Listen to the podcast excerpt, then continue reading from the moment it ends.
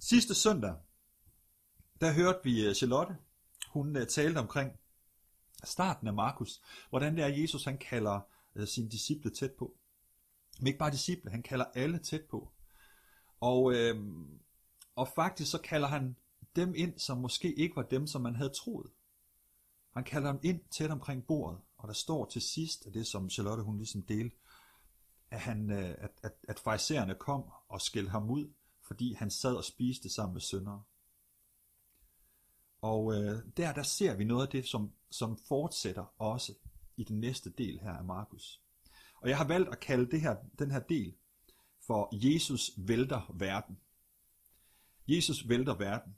Og øh, jeg har taget en, en prop med. Jeg har taget en, øh, en barret med, fordi i dag så kommer det til at handle om at være rebel. Så kommer det til at handle om rebellen Jesus den der, den der er i gang med at, at omstyrte riger og samfundsformer. Og øhm, det startede her med, at han kalder de forkerte. Ikke dem, der var i magt, men de svage. Og allerede her er i gang med at gøre noget voldsomt ved samfundet. Det jødiske samfund, som der var bygget op. Og i denne her uge, så har vi læst fra 2, Markus 2.18 til 4, øh, Markus 4:20. Og hvilken Jesus møder vi her? Noget af det sidste, vi sang her, det var, til vi ser dig som, som du er. Drag os, til vi ser dig som du er. Den Jesus, vi ser i det her, det er en Jesus, der udfordrer det bestående. Han udfordrer samfundsnormen og formen. Han, han kommer med en ny vin, står det. Det er noget af det allerførste. Han kommer med en ny vin, som, som kan sprænge, som vil sprænge de gamle former, de gamle vinsække. Han vil udfordre hele den verden, der er bygget op. Og han udfordrer i hvert fald mindst tre søjler i de her vers, eller i denne her, den, den her portion. Han udfordrer fasten. Jøderne havde jo mange forskellige øh, religiøse ting, som de gjorde, eller nogle, nogle forskellige discipliner, som, som de deltog i, og fasten udfordrer han med det samme. For han, får, han bliver beskyldt for, jamen hvorfor overholder I ikke fasten? Hvor til han siger, jamen der er ikke nogen grund til at faste nu, for jeg er kommet. Det som man fastede for, den længsel, den var kommet. Men han sagde, man var ikke kommet for, at der ikke skulle være faste nogensinde mere.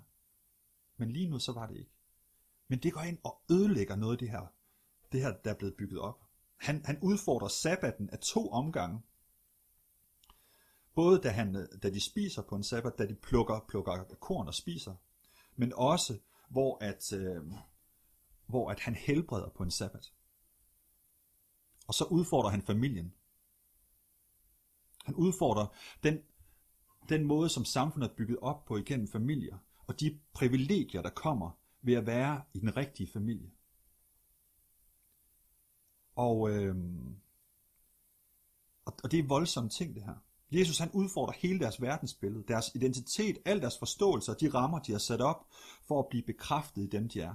Fordi det er jo meget det, vi gør, og det er meget det, samfund gør. Så sætter vi ting op omkring os, vi bygger vores eget lille hus, så vi kan blive bekræftet i alt det, vi gør, og så vi kan blive beskyttet, blive beskyttet fra alt andet. Men lige nu, så tager Jesus rebelhatten på, og så ryster han det hele. Så er han i gang med at vælte verden. Og lad os prøve bare at kigge på en af historierne. Øhm, og det er historien fra Markus 3, 1-6, som har fået overskriften Helbredelsen af mand med den visne hånd. Jesus gik atter ind i synagogen, og der var en mand med en vissen hånd, og de holdt øje med, om Jesus ville helbrede ham på, på en sabbat, så de kunne anklage ham. Og han sagde til manden med den visne hånd, rejs dig og kom ind i midten. Okay, den her mand, som var i udkanten af samfundet, rejs dig, kom ind i midten. Så sagde han til dem, er det tilladt at gøre noget godt eller gøre noget ondt på en sabbat? At frelse liv eller slå ihjel? Men de tav. Han så rundt på dem med vrede og bedrøvet over deres, for, deres forhærdede hjerte, sagde han til manden, række hånden frem. Han rakte den frem, og hans hånd blev rask igen. Der gik farisæerne straks ud og sammen med herodianerne traf de beslutning om at få ham slået ihjel. Her der udfordrer Jesus hele den rytme, som de har som samfund. Han udfordrer sabbaten. Noget, der står i de ti bud. Noget, som, de, som var noget af det helligste, de overhovedet havde. Noget, der gav dem identitet som folk. Men udfordrer han sabbaten eller forståelsen af sabbaten? Jesus han afmonterer ikke sabbaten, men deres forståelse, det de har gjort den til, det er det, han rykker. Jesus han fjerner ikke verden, når han vælter den, men han vælter den. Han ryster den. Den er blevet, sabbaten er blevet, det, vigtigste ved en sabbat, det var, at man ikke skulle gøre noget, og det var vigtigt at overholde det. Vi må ikke gøre noget. Vi må ikke plukke noget mad. Vi må ikke gøre godt eller ondt. Men det udfordrer Jesus. Jesus han gør nemlig noget. Han gør noget. Han helbreder, han gør godt, han frelser. Og han siger med sin handling, at den bedste måde, vi skal leve på, er ikke primært at undgå at gøre noget forkert, eller overholde reglen, men først og fremmest at gøre godt og rigtigt. Det efter Guds vilje. Det er det vigtigste. Men for dem var det desværre blevet til, det vigtigste var at overholde reglen. De havde fundet ud af, hvad der var det sande, og det var det, de holdt på nu. Sabbaten, følge Jesus, tænker jeg, er en dag efter Guds vilje, og hans vilje det er godhed, frelse og kærlighed. Nå, hvad er responsen så, når Jesus han udfordrer øh, faste, når han udfordrer familie, når han udfordrer sabbat? Hvad er responsen? Ja, vi hører den ene respons her. Han samler to ærkefjender, fordi farisæer og herodianer, de kunne ikke fordrage hinanden. De havde overhovedet ikke samme mål. Men lige pludselig, når man finder en fælles fjende, så bliver man et. Så bliver man venner. Så Jesus han samlede to fjender, der egentlig var fjender mod hinanden, og så fandt de en større fjende. For åbenbart så var det vigtigere for farisæerne og herodianerne at slippe af med Jesus, end det var den anden gruppe. Fordi det Jesus han havde gang i, det var så samfundsnedbrydende, så samfundsomstyrtende, at de havde brug for at komme af med ham. Og begge to er det her, begge to er herodianere og så farisæer, det var nogen, der også havde magt.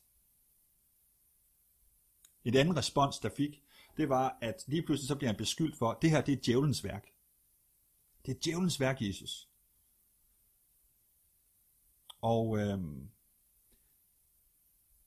det er sådan meget typisk rækken ud over. Jamen, det må være det fuldstændig modsatte. Hvis der er noget, der udfordrer, jamen så må det være det, det modsatte, fordi jeg har ret. Og hvis, og hvis jeg har ret, hvis jeg er Gud på min side, så må du være fra djævlen. Og måske den vildeste af responserne, den ser vi, da Jesus, Jesus familie kommer. Og det er responsen, mor vil gerne snakke med dig. Fordi vi ved godt, når mor gerne vil snakke med en, så er det altså fordi, at man har gang i noget, der er rigtig dumt. Fordi det, som Jesus han havde gang i, det var så vildt, at hans familie blev nødt til at komme og sige, okay, Jesus, jeg tror, vi skal til at ligesom gøre noget andet, fordi alle folk er, er simpelthen gået amok. Der er i hvert fald rigtig mange, der er gået amok. Men det er voldsomt, når Jesus han udfordrer og vælter verden. For Jesus han udfordrer os konstant. Nogle gange der bliver vores billede bare, at Jesus han er min egen lille krammebamse, hvor om så kan jeg hygge mig med ham, eller Jesus han er min kæreste, for han elsker mig bare. Og det gør han også. Det gør han også. Han elsker os. Men hans kærlighed er så vild, at den vil, at den vil gøre noget voldsomt inde i os. Han vil det bedste for os, og det bedste, det betyder, at der er noget andet, der skal flytte sig ind i vores liv. Jeg læste et interview med en teolog, hvor han fik spørgsmålet, hvad er det værste ved kristendommen? Så svarer han sådan her, at den er irriterende. At det ikke er en tro, som man kan plotte ind i computeren, printe ud som en lov og slå hinanden i hovedet med. Jeg er sikker på, at Jesus var en af de mest øretæve indbydende mennesker, man kan forestille sig. For han vendte hele tiden tingene på hovedet. Konstant punkterede han boblen, også når selv hans nærmeste disciplene mente, at de havde regnet den ud. Men sådan er kristendommen, og sådan er Jesus.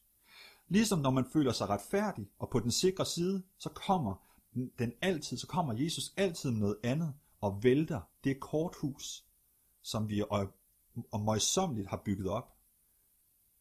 Måske fordi korthuset har det med at blive bygget op på farisæisk tankegods. Det bliver lige pludselig lidt teologisk det der. Men altså på vores selvretfærdige tankegods. Og ikke på overgivelsen til kristendommen. Ikke på overgivelsen til Jesus. Der i, selv, der i sig selv er en absurd radikalitet, som er voldsomt irriterende og voldsomt frisættende. Når Jesus han kommer og, og vælter verden, så er det jo ikke fordi, at han er sur og bare siger, når så skal alt ødelægges. Det er fordi, noget af det første, han kommer med, det er, Guds rige er kommet nær. Omvend jer og tro på de gode nyheder. Det er det allerførste, han proklamerer. Altså, han kommer med noget, der er bedre end det, som vi har bygget op. End det, som samfundet er. End det, som vores fællesskab, end det, som er i mit hjerte. Og det gjorde han dengang. Og det var voldsomt. Den, den respons, han fik fra dem i magt, dem der havde magten især, var voldsom. De ville slå ham ihjel. Allerede så tidligt i historien, så er Jesu dage egentlig talt. For de venter bare på at finde ud af, hvornår kan vi gøre det. Hvad vælter Jesus så i dag? Fordi Jesus, han, han omvendte ikke bare det samfund, og så er vi ligesom siden da bare opbygget det perfekte samfund.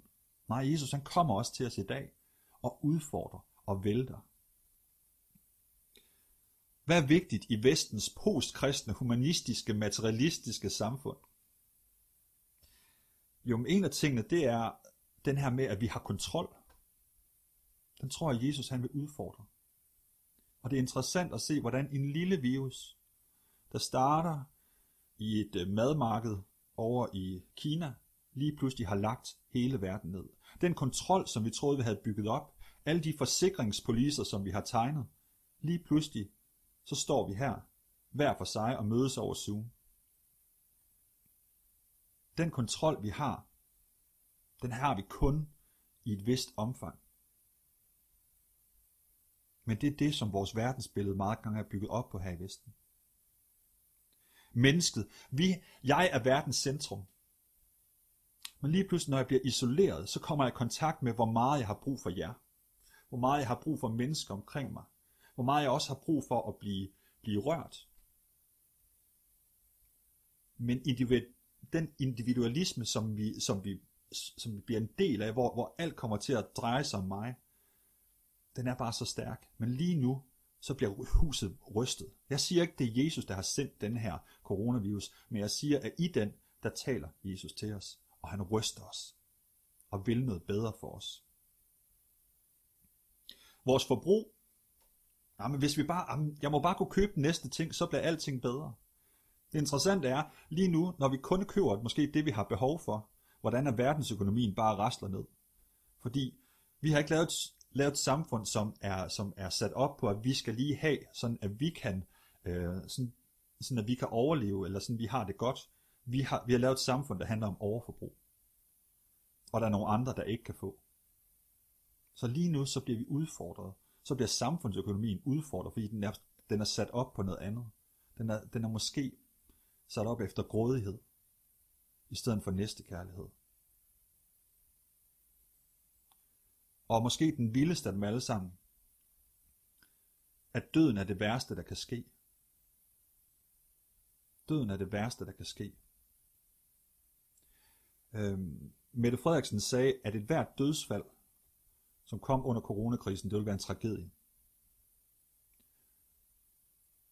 Men historien om Jesus, også når vi kommer til at læse videre hen, den er bare ikke sådan. For Jesus, han, han, han proklamerer sejr gennem døden. Han siger, selv om I dør, så er der noget, der er vigtigere, og det er livet. Livet før døden. Livet efter døden. Men alle de her ting, som vi måske bygger, bygger huse op omkring, og systemer for og ligesom at undgå, dem kommer Jesus til at ryste. Dem ryster han. Hvad med mit eget verdensbillede? Et, en af de meget fremtrædende ting i mit verdensbillede også har været det, det er sådan med, at, at jeg har ret. Jeg har den sande visdom. Jeg ved, hvad, hvordan tingene hænger sammen.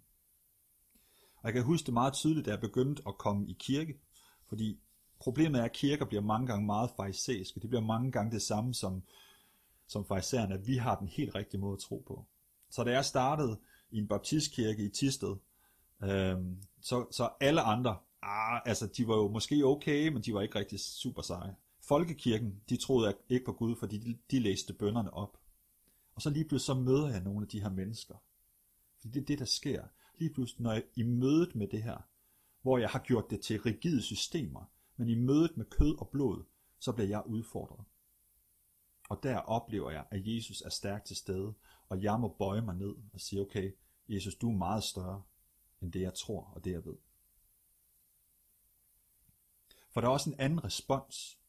Der er den her respons, som er meget fjendtlig mod Jesus, men der er også en anden respons.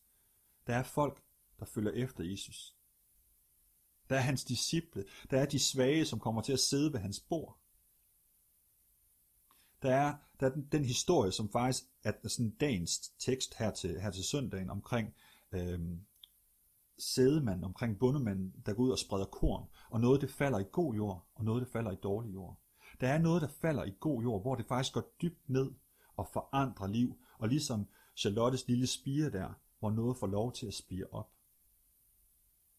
Og jeg tror udfordringen til os i dag, når Jesus han kommer og udfordrer og vælter verden, det er, tør vi lade ham gøre det? Tør vi lade ham vælte vores verden? Med alle de ting, der er. Det, som vi har bygget op, og så sige Jesus, jeg tror på, at det, som du gør, det er bedre. Tør vi være ydmyge omkring de ting, vi står på, og faktisk lytte til, hvad der sker omkring os. Tør vi være nye vinsække, fordi de gamle vinsække, de er ligesom sat, de har sat sig, sådan her, sådan her er jeg, og der kan ligesom ikke ske noget andet. Tør vi lade os, lade os forme af det, som Jesus han kalder os ind i, det som Guds rid er. Så vil jeg lade os forme af en radikal kærlighed. Ikke bare en, ikke bare en pussenusse kærlighed, men en radikal kærlighed. Hvor folk måske også bliver sure, fordi man synes, man går for langt. Man inviterer for bredt. I Mikas bog, vers 6, øh, kapitel 6, vers 8, så står det her, Menneske, du har fået at vide, hvad der er godt, og hvad Herren kræver af dig. Du skal handle retfærdigt, vise trofast kærlighed og overvågent vandre med din Gud. Eller og ydmygt vandre med din Gud. Hvis vi skal byde Jesus velkommen nu også, som den, der vælter verden, så kræver det ydmyghed af os. Så siger Jesus, okay, alt det, som jeg, alt det, som jeg tænker, det giver jeg til dig. Kom og form mig. Kom og form mig. Jesus, han væltede verden. Han væltede, han udfordrede alle de søjler, der var i det jødiske samfund. Og det gør han også i dag. Han kalder os til at leve i en konstant fornyelse og en ydmyghed. Og Jesus siger, at den bedste måde, vi kan leve på, er ikke primært at undgå at gøre noget forkert, eller overholde reglen, men først og fremmest at gøre noget godt og rigtigt, og gøre hans vilje. Men det vigtigste, der skal til, for at det kan blive ved med at ske, det er at gå sammen med ham. For man kan godt sige, så skal jeg bare gøre godt, noget der er godt for mennesker.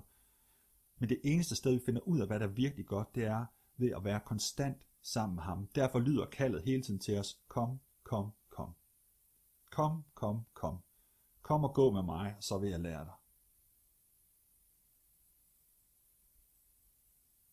Det er det vigtigste, at gå sammen med ham, for ellers så kommer vi til at lave vores egne riger, vores egne korthuse, vores egne religiøse regler, og glemmer, at det kun i det konstante nærvær sammen med ham, at vi finder livet, og vi får lov til at opbygge noget, noget godt, og vi får lov til at, at genoprette Guds rige her på jorden.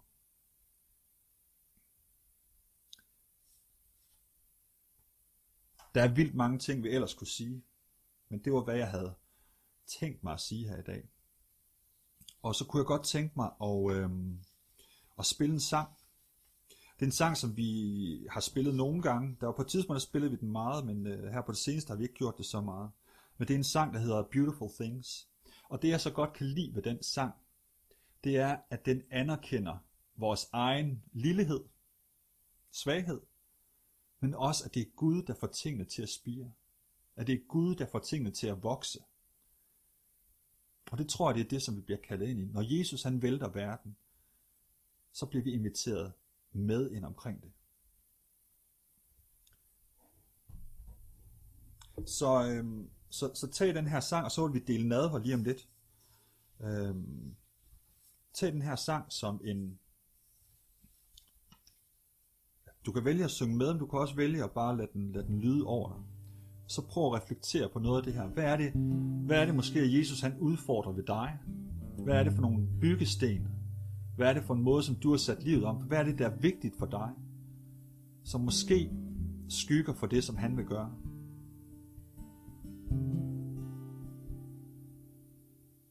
Ligesom at Jesus han, han vælter samfund, så vil han også vælte vores hjerter. Det oplever jeg gang på gang.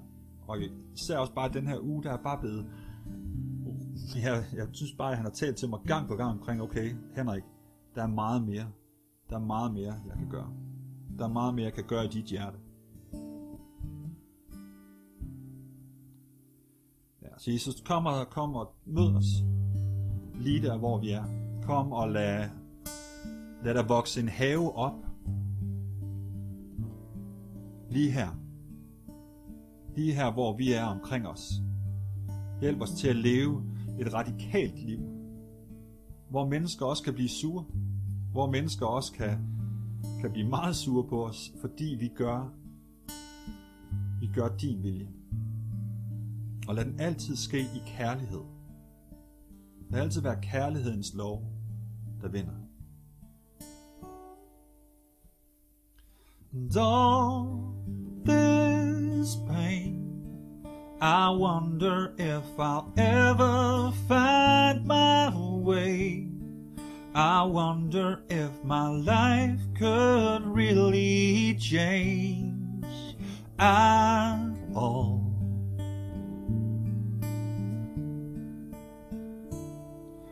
This could all that is lost ever be found?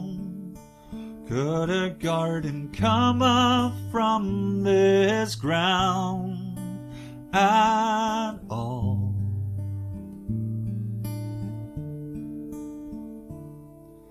You make beautiful things.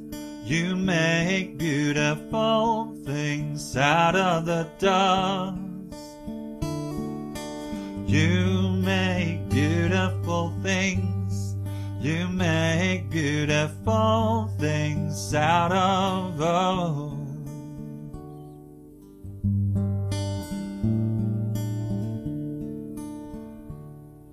And all around, hope is springing up from this old ground. Out of chaos, life is being found in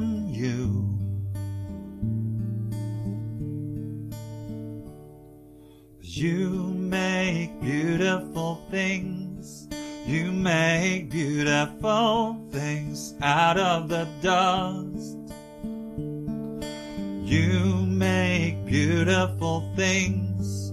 You make beautiful things out of us. You make beautiful things.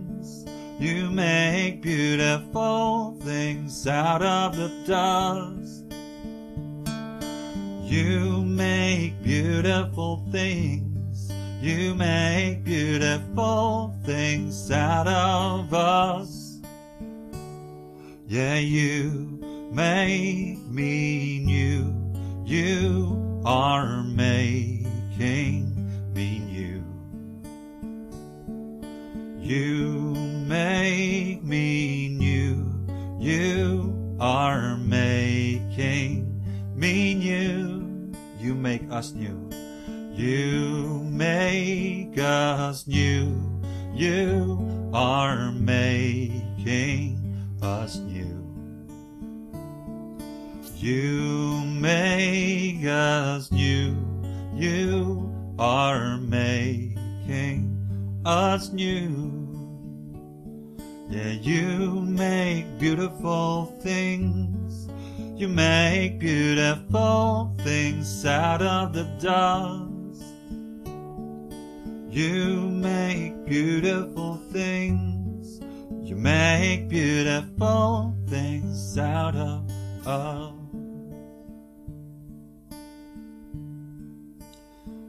Jesus tager dig for, at det er det, du gør. Det var det, du gjorde dengang. Du kommer med gode nyheder, også selvom at det er at vælte vores verden.